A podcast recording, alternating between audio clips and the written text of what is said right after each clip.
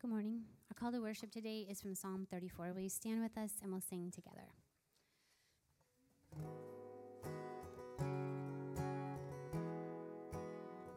The Lord is near to the brokenhearted. Take refuge in him, for he hears your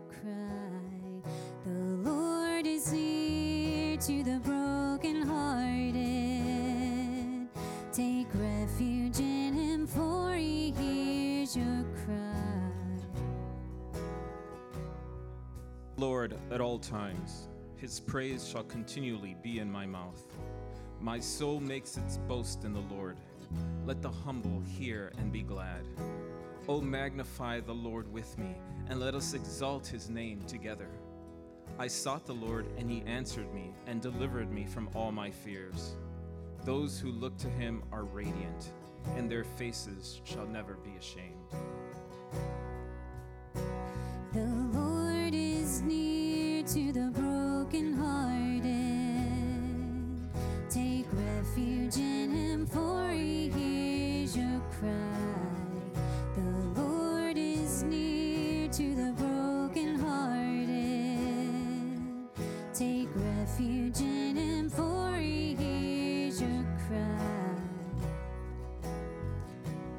Taste and see that the Lord is good. Blessed is the one who takes refuge in him. The eyes of the Lord are toward the righteous, and his ear, ear toward their cry. When the righteous cry for help, the Lord hears and delivers them out of all their troubles. The Lord is near to the brokenhearted and saves the crushed in spirit. Many are the afflictions of the righteous, but the Lord delivers his children out of them all. To the brokenhearted. Take refuge in him, for he hears your cry. The Lord is near to the brokenhearted. Take refuge in him, for he hears your cry. Dad will call upon the Lord, he is worthy to be praised. My salvation, and my refuge. Though the flood may keep on rising and the sun refuse to shine, his faithfulness will never change. In my distress, I cried, How long, O Lord, how long? Then he bowed the heavens and came down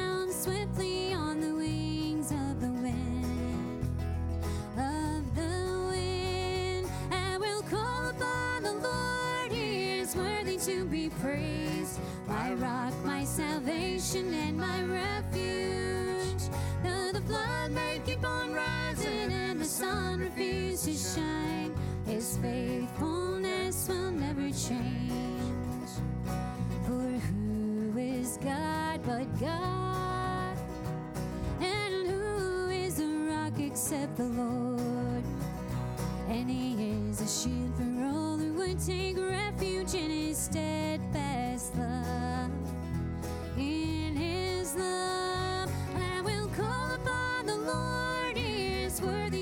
Praised. My rock, my salvation, and my refuge. Though the flood may keep on rising and the sun refuse to shine, His faithfulness will never change. I will call upon the Lord, He is worthy to be praised. My rock, my salvation,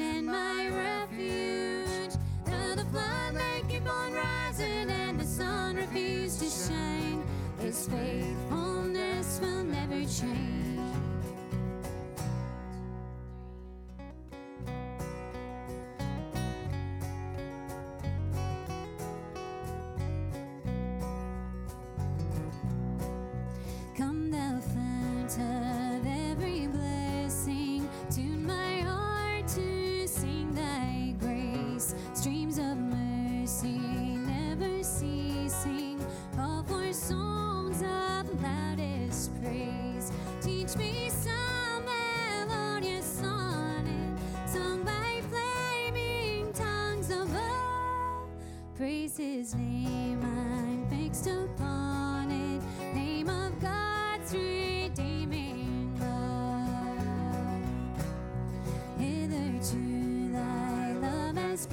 blessed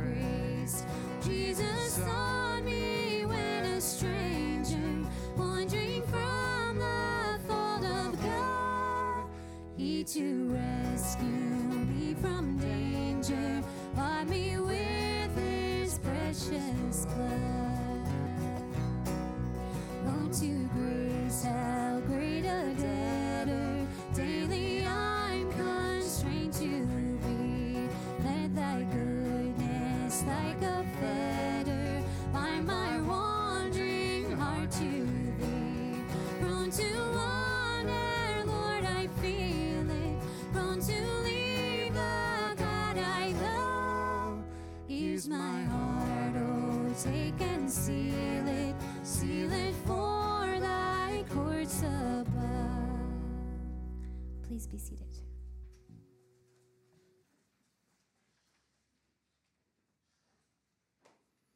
Please join me this morning in prayer. Our Father in heaven, we come this morning in praise and thanks, giving you all glory. You hear the voice of the poor crying out to you, and you are the one who saves them out of their trouble. Like a mighty army, you, de- you defend those who fear you, and you bring them deliverance. Lord, you have been our sustenance and provision. You have been our shepherd, and in you we do not lack or want for any good thing. You have been faithful to your people, and in the fullness of time you sent your Son, our Lord Jesus, to fulfill the promises you made by your law and prophets. And through Christ you sent your Spirit as a seal and guarantee upon our hearts until you bring to consummation all that Jesus has accomplished by his covenant faithfulness. Lord, despite this, we tend to lose our way and go back to seeking life from people, places, and things that leave us wanting. Although we know your law, that we ought to love you with our whole heart, mind, and strength, and that we should love our neighbors as ourselves, we fail to do this, and instead we seek to establish our own righteousness by our, by our own standards.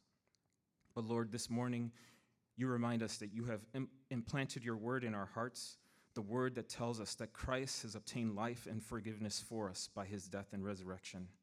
Your word tells us that your spirit is in us, and he has written your law upon our hearts so that we might love and obey you. Lord, today we turn once again in faith to Jesus, our Lord, so that we might be a people that care for the weak and vulnerable. We pray these things in the name of Jesus, who lives and reigns with you and the Holy Spirit, one God, blessed forever. Amen. At this time, children are dismissed for children's worship.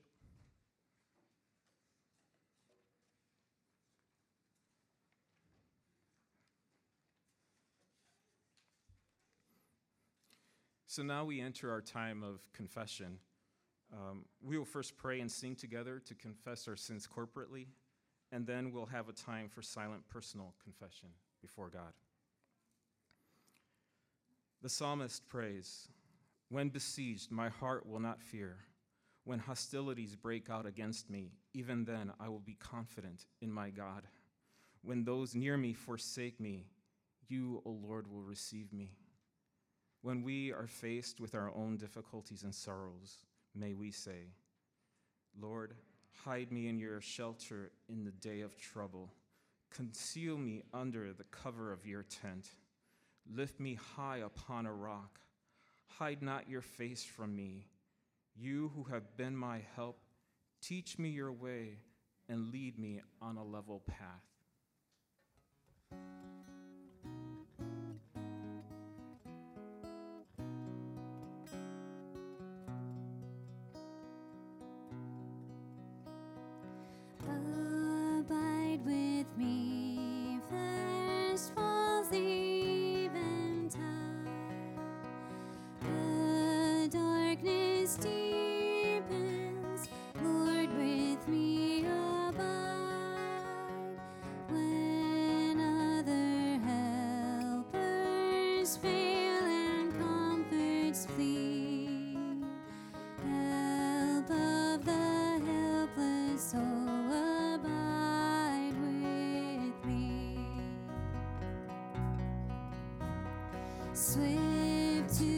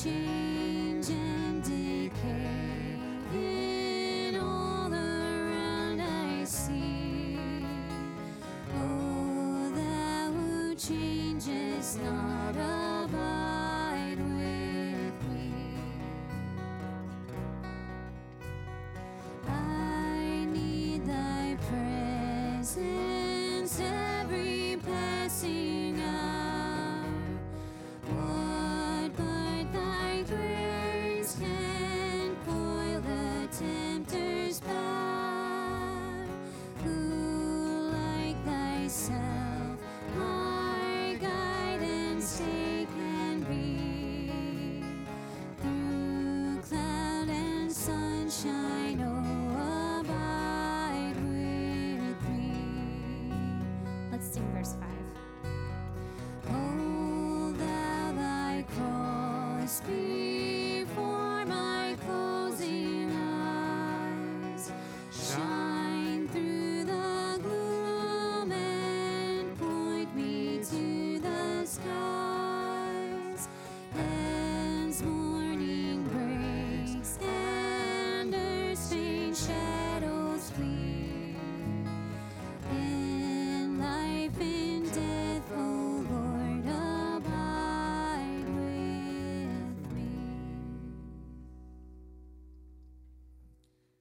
Please take this time to silently confess your sins before God.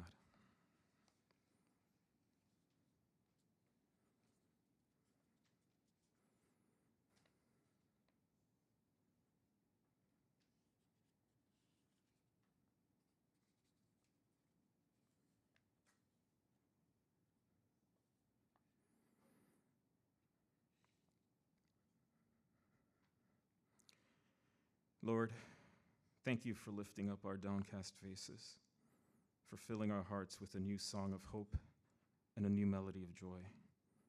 You have commanded us to seek your face, and in Christ's sacrifice and resurrection, we have seen the, ra- the very radiance of your glory. For his sake, you have not turned us away in anger, but instead you have become our salvation. Merciful Lord, grant us, your faithful people, pardon and peace that we may be cleansed from all sins and serve you with a quiet mind through Jesus Christ our Lord. Amen.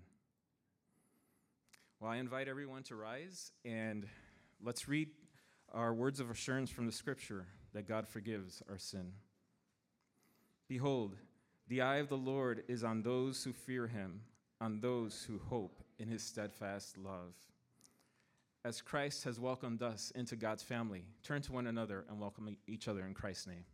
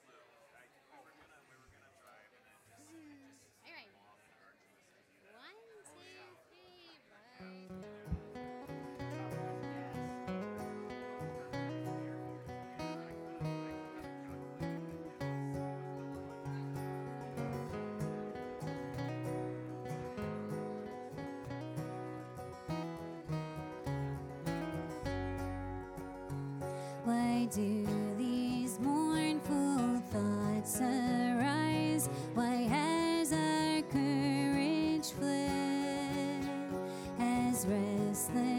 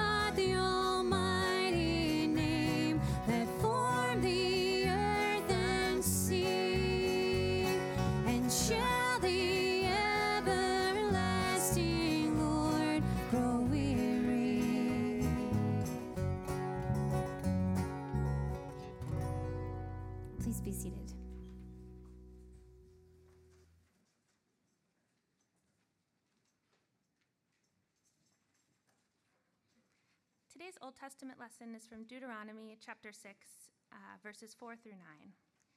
Hear, O Israel, the Lord our God, the Lord is one. You shall love the Lord your God with all your heart, and with all your soul, and with all your might. And these words that I command you today shall be on your heart. You shall teach them diligently to your children, and shall talk of them when you sit in your house, and when you walk by the way, and when you lie down, and when you rise. You shall bind them as a sign on your hand, and they shall be as frontlets between your eyes. You shall write them on the doorposts of your house and on your gates. The gospel lesson is from Matthew chapter 7, verses 12 through 20. So, whatever you wish that others would do to you, do also to them, for this is the law and the prophets. Enter by the narrow gate, for the gate is wide and the way is easy that leads to destruction, and those who enter by it are many. For the gate is narrow and the way is hard that leads to life, and those who find it are few. Beware of false prophets who come to you in sheep's clothing, but inwardly are ravenous wolves. You will recognize them by their fruits. Are grapes gathered from thorn bushes or figs from thistles? So every healthy tree bears good fruit, but the diseased tree bears bad fruit. A healthy tree cannot bear bad fruit, nor can a diseased tree bear good fruit. Every tree that does not bear good fruit is cut down and thrown into the fire. Thus you will recognize them by their fruits. This is the word of the Lord.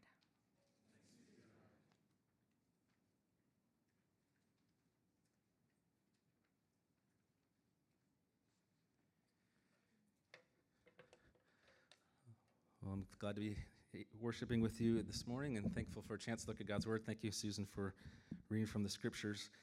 Um, you'll see a note in your order that we're going to continue the, our summer sermon series. Um, we'll do that through uh, Labor Day. And we've been uh, looking at what we call New Testament words of life. Uh, so each Sunday, looking at uh, a different book in the New Testament, making our way through the New Testament, and along with this kind of broad survey, then having a kind of a key word and passage uh, from that book. And so th- today, this Sunday, we're looking at uh, the book of James. And this letter was written by James, the brother of Jesus and the, the leader of the Jerusalem church. And it was written to J- Jewish Christians living outside of Jerusalem. Over five chapters, James touches on a variety of things uh, how we should think about suffering, uh, the problem of bias or favoritism, kind of issues of wealth and of poverty, and the dangers of the tongue, of using our words to tear down others. And one way to summarize uh, the book of James is that Christians must live out their faith. That we must live out our faith. That, as James says, we should be doers and not just hearers of God's word. That we should be doers, not just those who, hear or just those who talk about religion. And this emphasis on being doers of the word connects with the key word that I, I want us to reflect on today the key word of religion. Religion. Now, I don't know how that strikes you. We might not think of religion as a word of life. For some of us and for some of our neighbors, uh, this word has a negative connotation. Maybe it brings to mind religious abuse, corruption, kind of institutions that are misguided religious violence, maybe strict environments marked with hate or negativity. And these concerns, whether that we've experienced them or someone else has is telling us about their experience, are things that are valid and that we should be willing to acknowledge and hear. And in our passage, we'll read in just a moment, James himself says that there is some religion that is, he describes, worthless and some that is valuable. Even James recognizing that there is positive and negative in that word. But I hope we can see, that we can see in our passage that when James uses the term religion, that he's speaking of an outward expression of our faith, of, putting into practice what we hold dear. And in this sense, that religion at its core is imitating the ways of our God, having our life, our practices look like the God that we know and that we love. So let's look at our passage. This is from James 1, verse 19 through 27. You can follow in your order or in your Bible. Know this, my beloved brothers and sisters. Let every person be quick to hear, slow to speak, slow to anger. For the anger of people does not produce the righteousness of God. Therefore, put away all filthiness and rampant wickedness, and receive with meekness the implanted word, which is able to save your souls. Be doers of the word, and not hearers only, deceiving yourselves. For if anyone is a hearer of the word and not a doer, they are like a person who looks intently at their natural face in a mirror. For they look at themselves and go away and at once forget what they were like.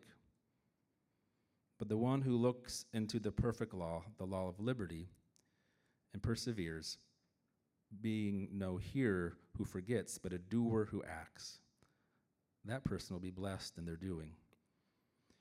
If anyone thinks they are religious and does not bridle their tongue, but deceives their heart, this person's religion is worthless. Religion that is pure and undefiled before God the Father is this to visit orphans and widows in their affliction, and to keep oneself unstained from the world. This is God's word, and it's given for our good. Well, as we look at this passage, there's a lot of things we could look at, and so we, we, we, probably won't cover everything. So if you want to talk more about it, you know, I'm always happy to do that. But what I want to do is I want to start by asking this question What is religion? And then we're going to make uh, two observations that hopefully will speak into our experience. So let's start by what, what is religion? And I think it's interesting, at least interesting to me, that the word religion does not appear in the Bible very often.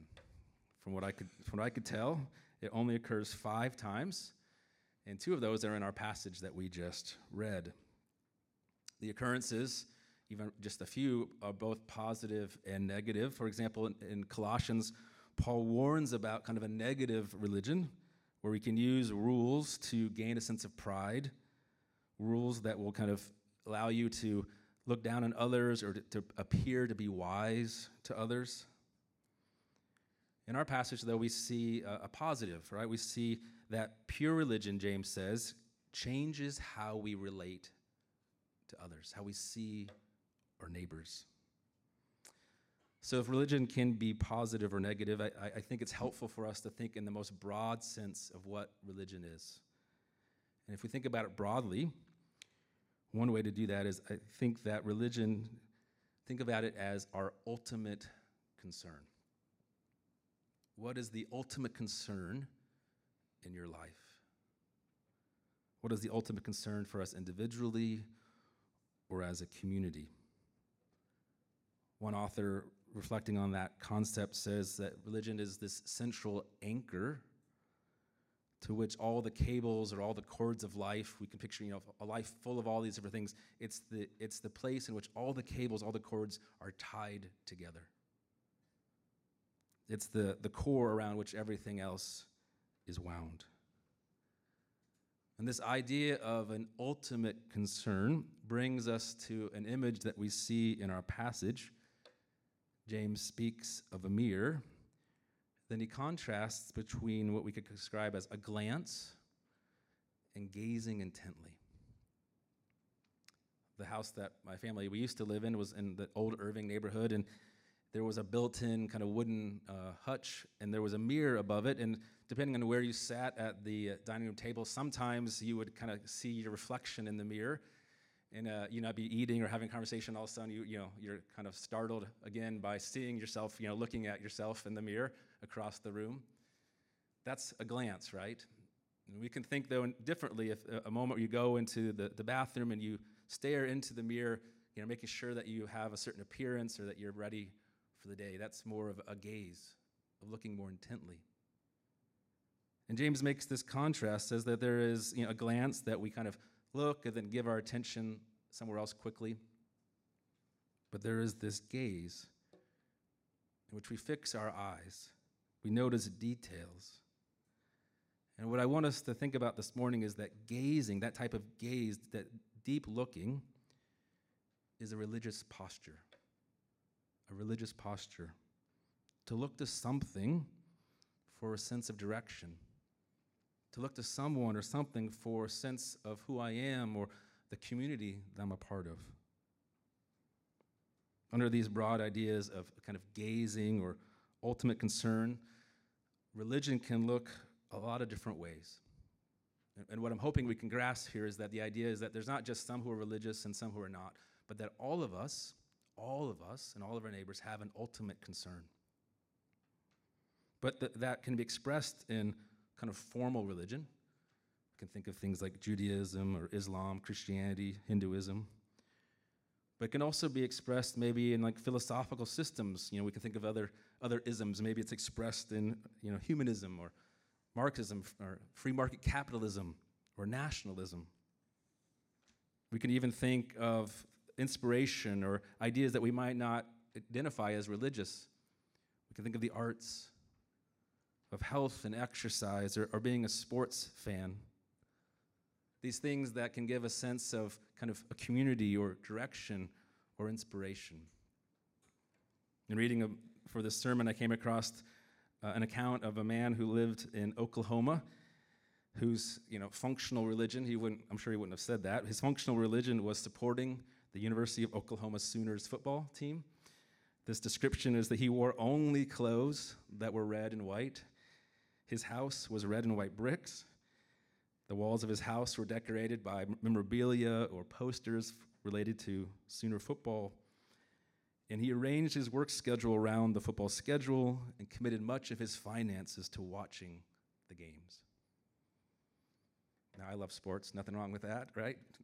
I'm not saying that's right or wrong, but it's inviting us to see that this is functioning religiously and how it orders his life and identity.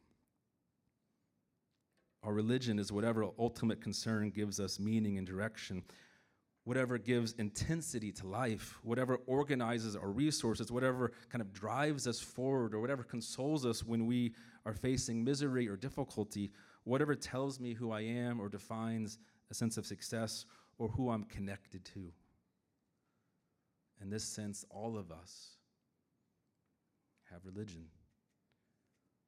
All of us have an ultimate concern in which we seek to bind the cords of our life together.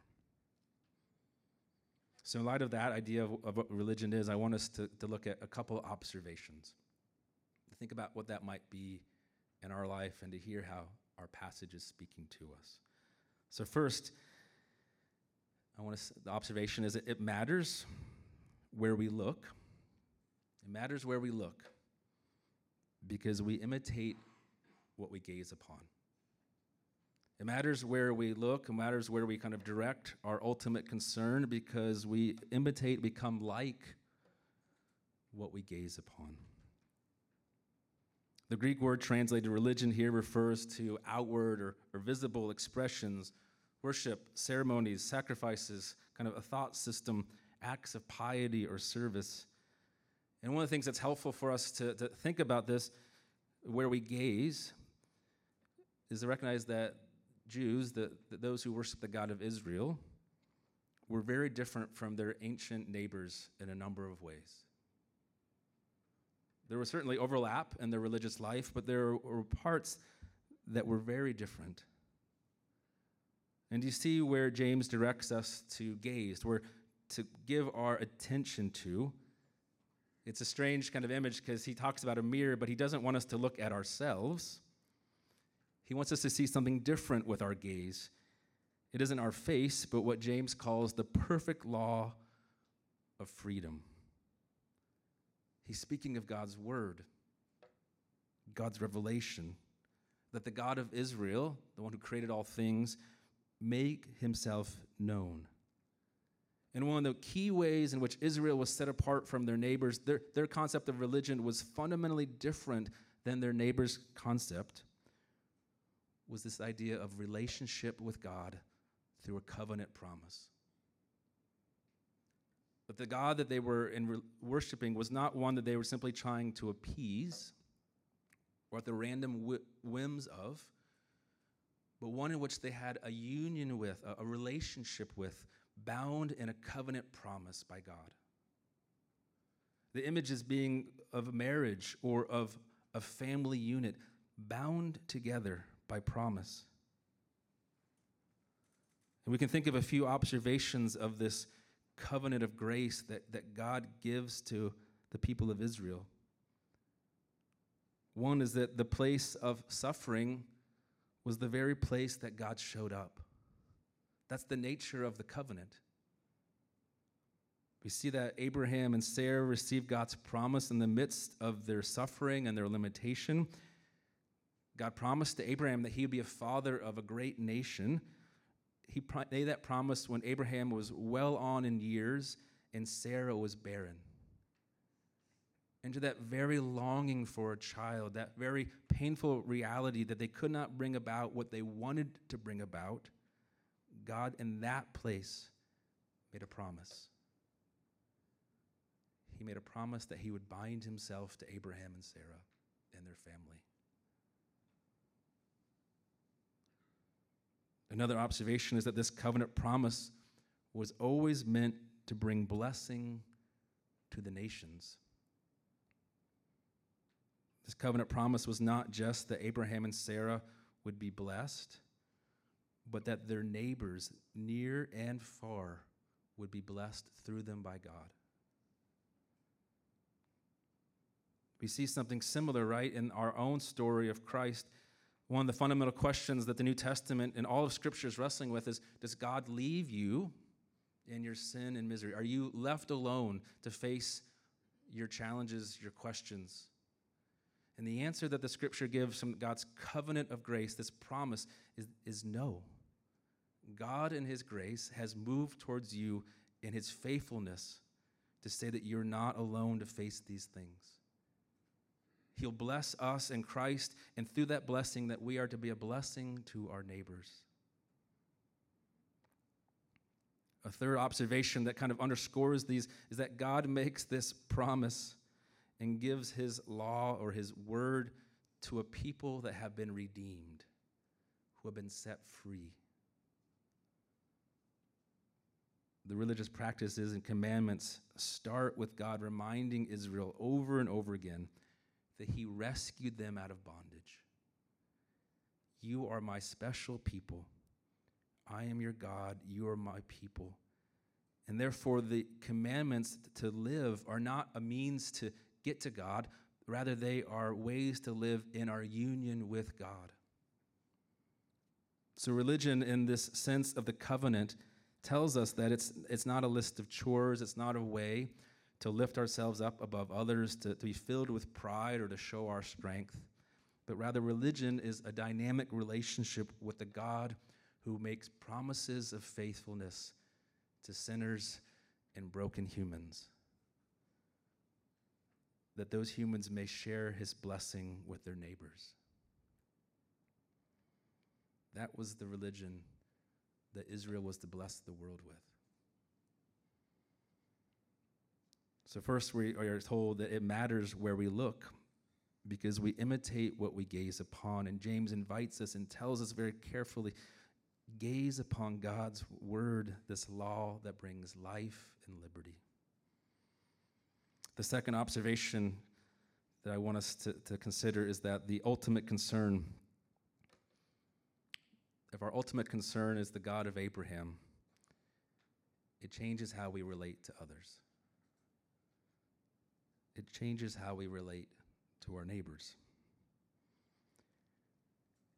Any ancient person would have expected the Bible to include information on sacrifices, on temple, the priesthood, but it would have been surprising to the Jewish neighbors, to hear about a covenant community, a, family established by God's faithfulness.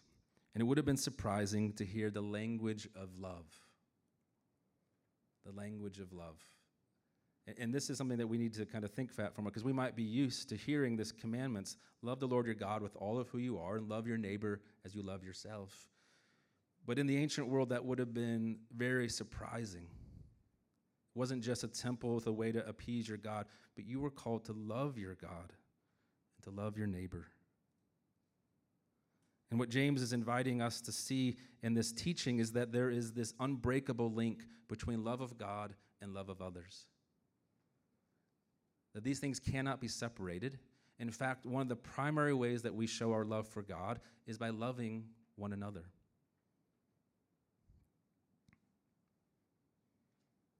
The summary of God's perfect law, the one that we are invited to gaze upon, is to love the Lord your God with your heart, mind, soul, and strength, and to love your neighbor as yourself.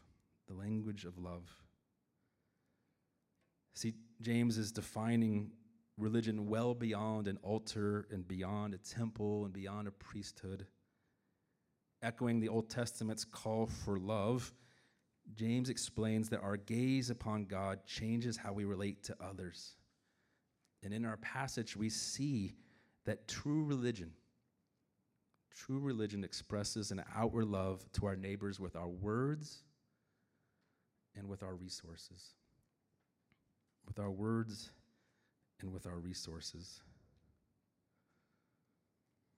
The outward expression of our faith in Christ concerns how we use our words this is challenging, right? It's hard to be careful with our words. Proverbs 12 says that words that lack care, that are hasty or thoughtless, such words cut and maim. But wise words heal. It goes on to add, our words can be like a sharp arrow or like a healing balm. And I can imagine if you're like me that you can relate to that proverb. That the words have power to cut and words have power to heal, that words do much more than convey information. Words change things.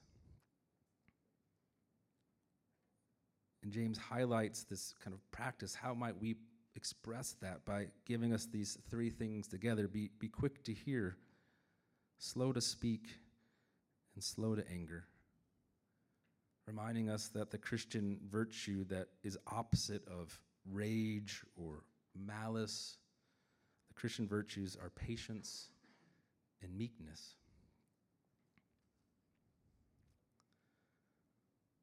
The author James K.A. Smith, when writing about such virtues, he has a quote that I have found always to be meaningful and one that I can relate to, which he writes that when you are young, it's easy to confuse strength with dominance. But when you are older, you realize that the feat of strength, the feat of character it takes to be meek, to show restraint. Maybe, I don't know how that strikes you, but sometimes we can confuse ourselves to think of strength in terms of dominance, getting your way, using your words to push past people. But the Christian virtue invites us to see that actual strength, a, a character formed by God, is one that practices wisdom and restraint and meekness. Well, the outward expression of our faith concerns how we use our words, and the outward expression of our faith in Christ concerns how we care for the vulnerable, especially the economically vulnerable. Religion that is pure is care for orphans and widows. It is generously visiting and assisting oppressed groups like widows and orphans in keeping oneself uncontaminated by the world, which I think means primarily not following perverted or broken economic values, such as that money belongs to me, or the measure of one's value is in terms of how much money one has, or that we have no obligation to care for those who have needs. James writes in another section of his letter I will show you my faith by my works. If a brother or sister is poorly clothed and lacking in daily food, and one of you says to them, Go in peace, be warmed and filled, without giving them the things needed for the body, what good is that? Here is an example of what he says is a worthless religion. The mention of the orphan and widow was a way to highlight special concern for those who were vulnerable. They were the most exposed and vulnerable of that time period, and it invites us to think of those who are especially vulnerable and what it might be for us to care for them individually or as a church or as a people. To say that this is religion that is pure, what pure here means that such care for others, especially the vulnerable, is the proper expression of knowing the God of Israel who has revealed himself in the person of Jesus. Saying this is the proper response to encountering the God of Israel who makes covenant with broken and sinful people, who lifts up those who have fallen. And of course, it's worth us acknowledging that such a call, just like speaking of our tongue and our words, such a call to give attention to those in need is challenging. If we're honest, it presses against things that we hold dear, like our personal peace or our material abundance or you know, whatever plans or schedules that we have set that prevent us from having to interact with things that are difficult or challenging for us. Or maybe for the times when one is in need, when we are in need, that the challenge of expressing that need or asking for help ourselves. Acknowledging the vulnerability that we have. God's perfect law, this what we're invited to gaze upon, directs us to see our neighbors in a new way, not as those that we are to keep our distance from, but those we are called to see and care for. James helps us see the unbreakable link between love of God and love of neighbor. And it reminds us that at the core of religion, what the way that religion is being used here in the, the book of James, is that we are called to imitate our God. Imitate the way that God has related to us in Christ, to seek not to imitate the ways or the values of the world, but to imitate the ways of our God. Therefore, Christian who does not have compassion for the vulnerable in need of care dishonors or does not imitate God's own grace and mercy towards humans. And why is that? when we feel the challenge of this or feel the, the press of this word, it's good to be reminded this is true because of who our God is. The heart of our religion is not that we do what is right or do what is good. The heart of our religion is remembering who our God is the God who justifies sinners, the God who identifies himself as the, lifting up the fallen or binding the brokenhearted, or who sees those others do not see with special concern for the refugee, the widow, and the orphan, the vulnerable and exposed of society. God sees you and me in our profound need. He didn't just do us a favor, but He sees us in our desperation. And He does not leave us alone, but draws near to us in Christ. That is the gospel. And that is why we're invited to represent such things, to imitate such things, and how we see and relate to others. This is the good news. Let us remember it for ourselves. Let us remember it and let it become our chief concern, our ultimate concern. Jesus, who sees us and draws near, and who invites us to be a blessing to others. Let's pray. Lord, I thank you for who you are, that you are God that is good and a God that is gracious a God worthy of our worship. We pray, Lord, that our religion, our expression of our faith would not be empty, but it would be one that imitates you, filled by your Spirit, reflecting the way that you have treated us in Christ. We ask this in Jesus' name. Amen. Will you please stand with us? We'll sing together.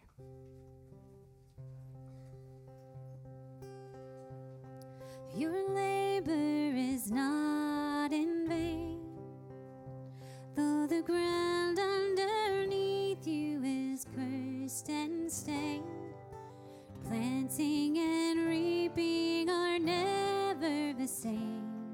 sure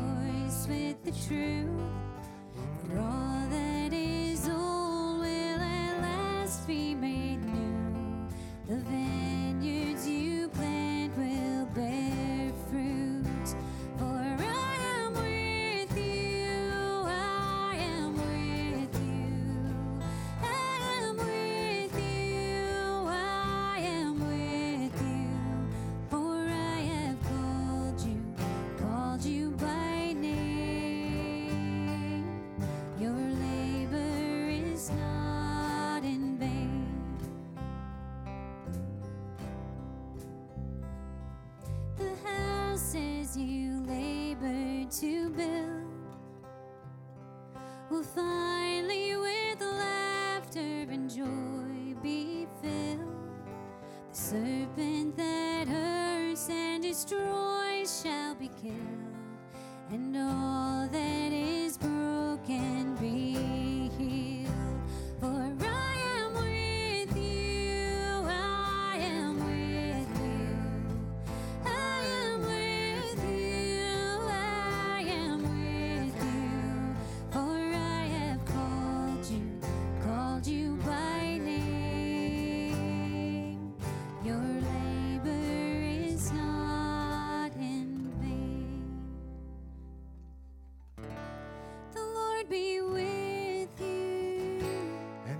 so we.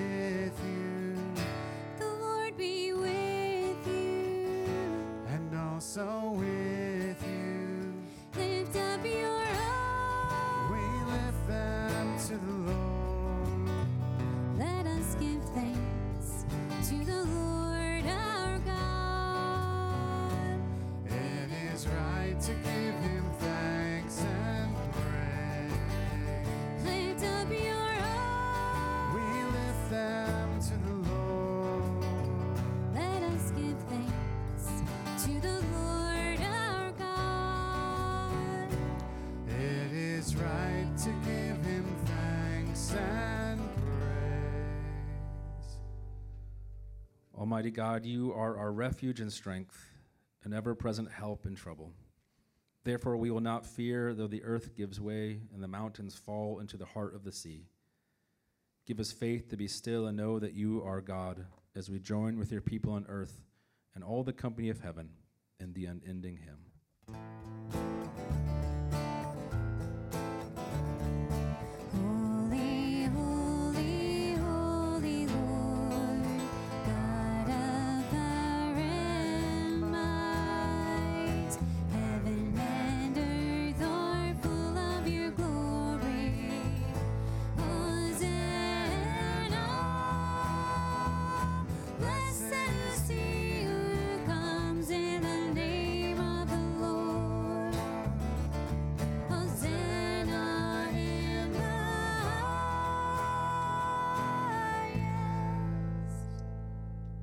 Be seated. Well, having heard God's word, we're now invited to the table that God sets for his people. And whenever we gather on, on Sunday to, to receive these gifts, we remind ourselves of what this uh, sacrament is, what this gift is given to us by Christ. And at this table, we hear that Jesus institutes the, the covenant in his blood.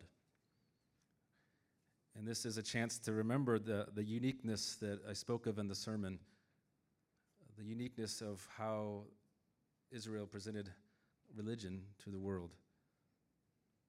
For this table is the family meal of God's people.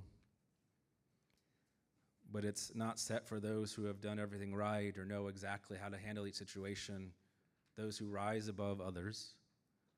Rather, it's set for sinners who know that only God can feed them and make them well. So, as we think about ourselves, this table and the body of Christ and his blood shed and broken, we're invited to come and to repent and acknowledge our sins of greed, our sins of being quick to speak and quick to get angry, slow to listen, of disregarding or quickly judging our neighbors wanting our personal peace above everything else. The table invites us to come and acknowledge these sins and seek the forgiveness of God in Christ. For it's only here at this table that sinners are welcomed and nourished in His grace that then we can go out and live in new ways that see one another and our neighbors differently, see our resources as gifts given by God that we can share with one another. So today, if you know of your sin before God, and you've put your hope not in yourself or what you're going to do in the what you've done in the past or what you'll do tomorrow, but if your hope is in Christ, then come and eat and drink. Be reminded, be nourished, be strengthened to walk as His son or daughter. If you're not yet a follower of Christ, let this table be a witness that there is this covenant of grace and a new way of being in the world. Let it be a witness and a sign of who God is to you. Let's pray. Lord, I thank you for this table. I pray that you set apart this bread and cup, that by your Spirit you would meet us, that you would meet us in our profound needs, that you grant forgiveness for our sins, that you'd speak hope into our despair, that you lift up our heads and remind us that we are your people. And Lord, by your Spirit, strengthen us also that we may walk in the newness of life through the resurrected power of Christ. We ask this in Jesus' name. Amen. On the night that he was betrayed, after giving thanks, Jesus took the bread and he broke it, saying, This is my body given for you. Do this in remembrance of me.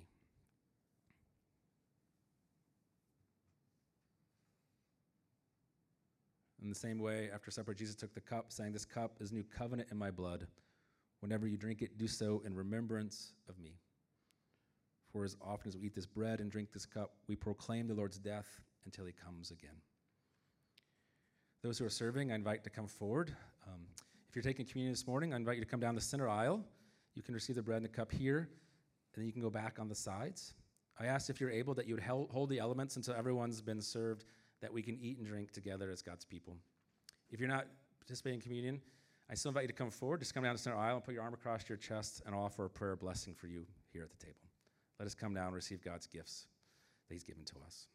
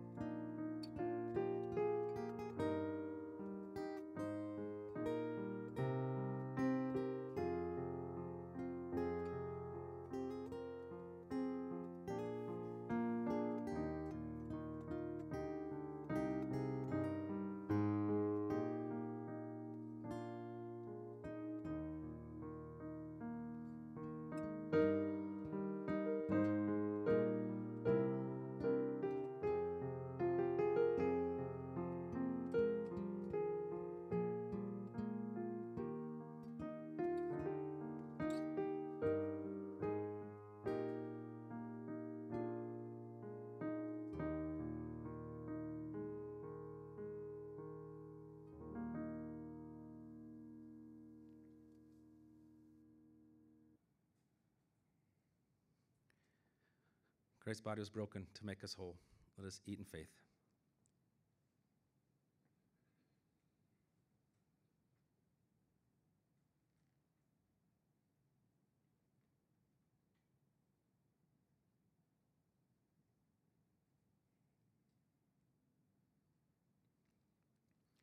And Christ's blood was shed to cover all of our sins. Let us drink in faith.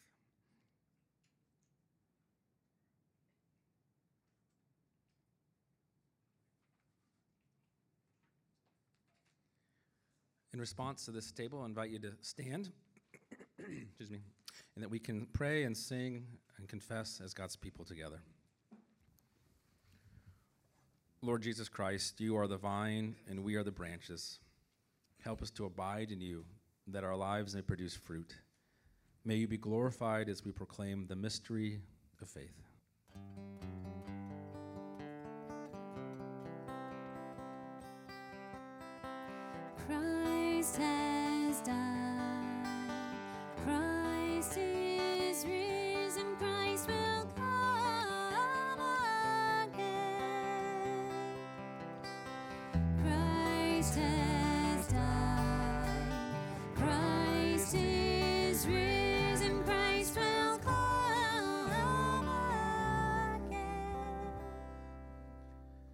To confess your faith through the Apostles' Creed.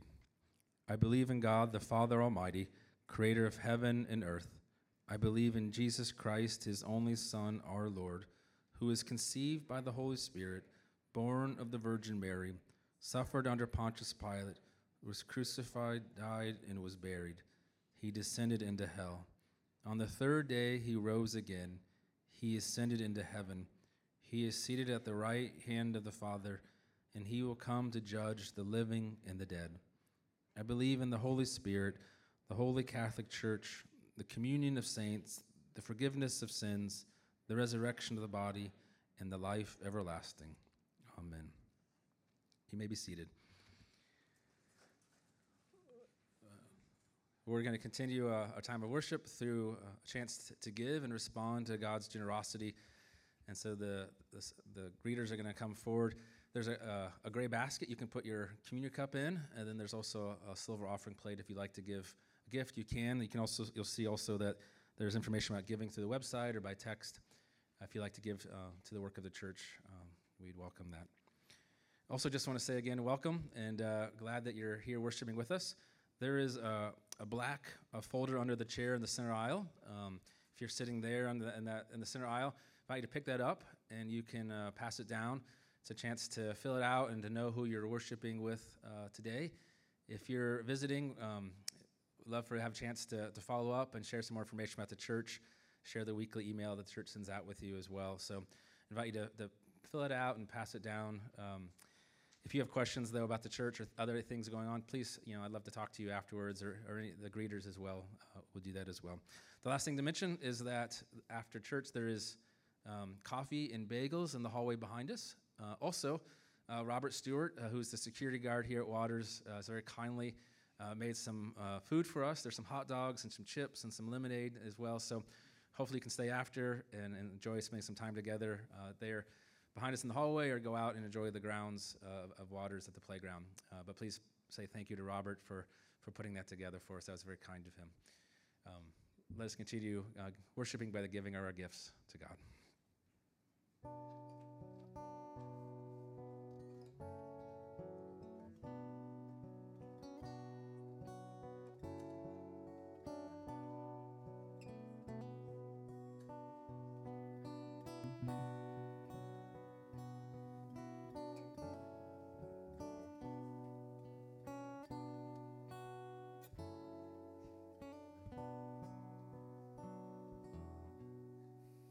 Will you please stand and join us for the doxology?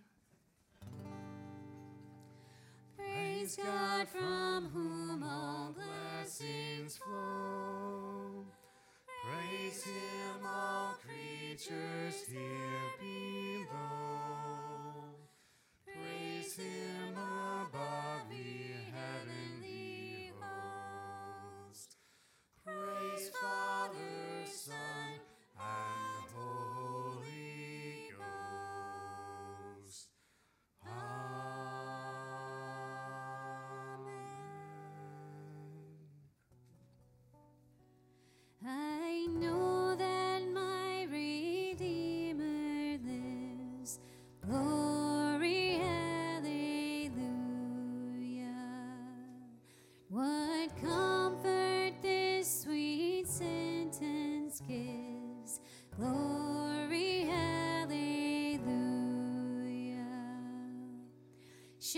tomorrow.